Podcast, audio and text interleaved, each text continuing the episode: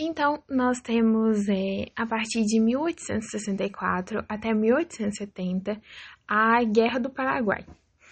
E essa guerra a gente vai ter duas, dois principais figuras, que vai ser Dom Pedro II, que hum, assume o poder aos 15 anos, e o Solano Mendes, que aos 18 anos já havia se tornado general do exército do Paraguai. Lembrando que o Paraguai já vivia uma ditadura e o Brasil estava no Segundo Império. Aí, nessa questão, é, se iniciou diversas é, brigas, é, principalmente em relação ao território do Uruguai, que foi aí nisso que se deu o contexto pelo fato de que o Paraguai necessitava, havia tido acordos comerciais com o Uruguai, já que o Paraguai não havia saída para o mar e o Uruguai sim. Só que o Uruguai, ele na época estava comandado pelos blancos. E o fechamento do acordo da parceria entre Uruguai e Paraguai se deu principalmente no fato de que, se por um acaso os blancos foram, fossem retirados do poder, é, o Uruguai ajudaria com a força militar. Só que aí acontece que é, o Brasil ajudou é, o outro grupo que havia no Uruguai é, a tomar o poder. E aí nisso é o Paraguai perdeu aquela força dele ali, perdeu é um pouco de poder econômico, já que não havia mais saída para o mar e tudo mais. Aí nisso começa a guerra.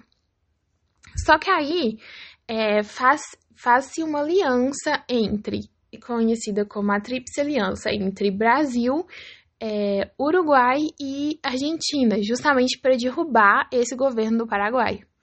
E aí eles começam. Aí é importante salientar o poderio bélico é, entre esses dois grupos distintos, porque o Paraguai contava com uma média de 60 mil soldados, enquanto o Brasil havia 18 mil soldados e hum, a Argentina possuía menos que isso ainda. Então, o poderio é, bélico de pessoas e tudo mais do Paraguai estava totalmente com eles. Só que isso não garante a vitória, né? Como a gente já viu diversas vezes acontecendo na história. E aí o que acontece? Eles, é, o Bra é, no Brasil, é, houve várias campanhas né, de adesão militar para o povo se alistar, e o povo foi, realmente foi, tipo, tinha bastante fila, o povo tava bem patriotista mesmo. E alguns deles até tinham que ser deixados para trás porque não havia tropas o suficiente para para todo mundo. E aí eles foram. Aí a primeira batalha aconteceu, foi a batalha de Riachuelo e foi no Rio. É, e aí acontece que é, a Tríplice Aliança levou melhor nessa batalha. Por quê? É, por ser um governo ditador que acontecia no Paraguai, caso os generais não cumprissem as ordens que foram expressas a eles, daria muito ruim. Então, aconteceu alguns problemas é, no meio do caminho enquanto eles estavam traçando as coisas. Só que mesmo assim, o general lá tinha que cumprir é, o mandato de atacar o povo brasileiro naquele mesmo dia. Ele não podia esperar mais. E aí acontece que por isso eles perderam. E aí nisso, o povo brasileiro ficou tudo empolgado, né? Vamos mais, mais gente se alistando. E só foi nas coisas. Só que aí é, começou a dar ruim é, no quesito do campo da territorial, né, da terra. Por quê? Porque o brasileiro não tinha conhecimento é, acerca sobre o relevo, os pântanos e tudo que acontecia no Paraguai. E aí, com isso, é, ficava muito difícil de você coisar o território, de explorar.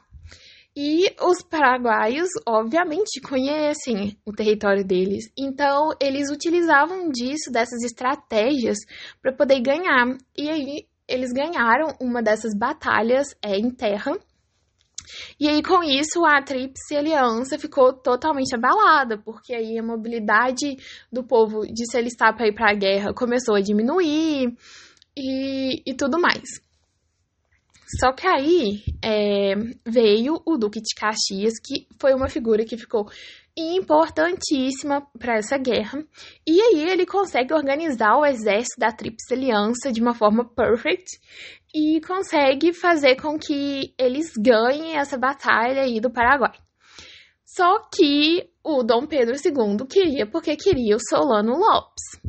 E aí acontece que, por mais que eles já tinham tomado a capital, Assunção, eles ficaram mais um ano para poder achar o, o bendito ditador. E aí conseguiram, mataram ele e, e aí finalizou-se a guerra.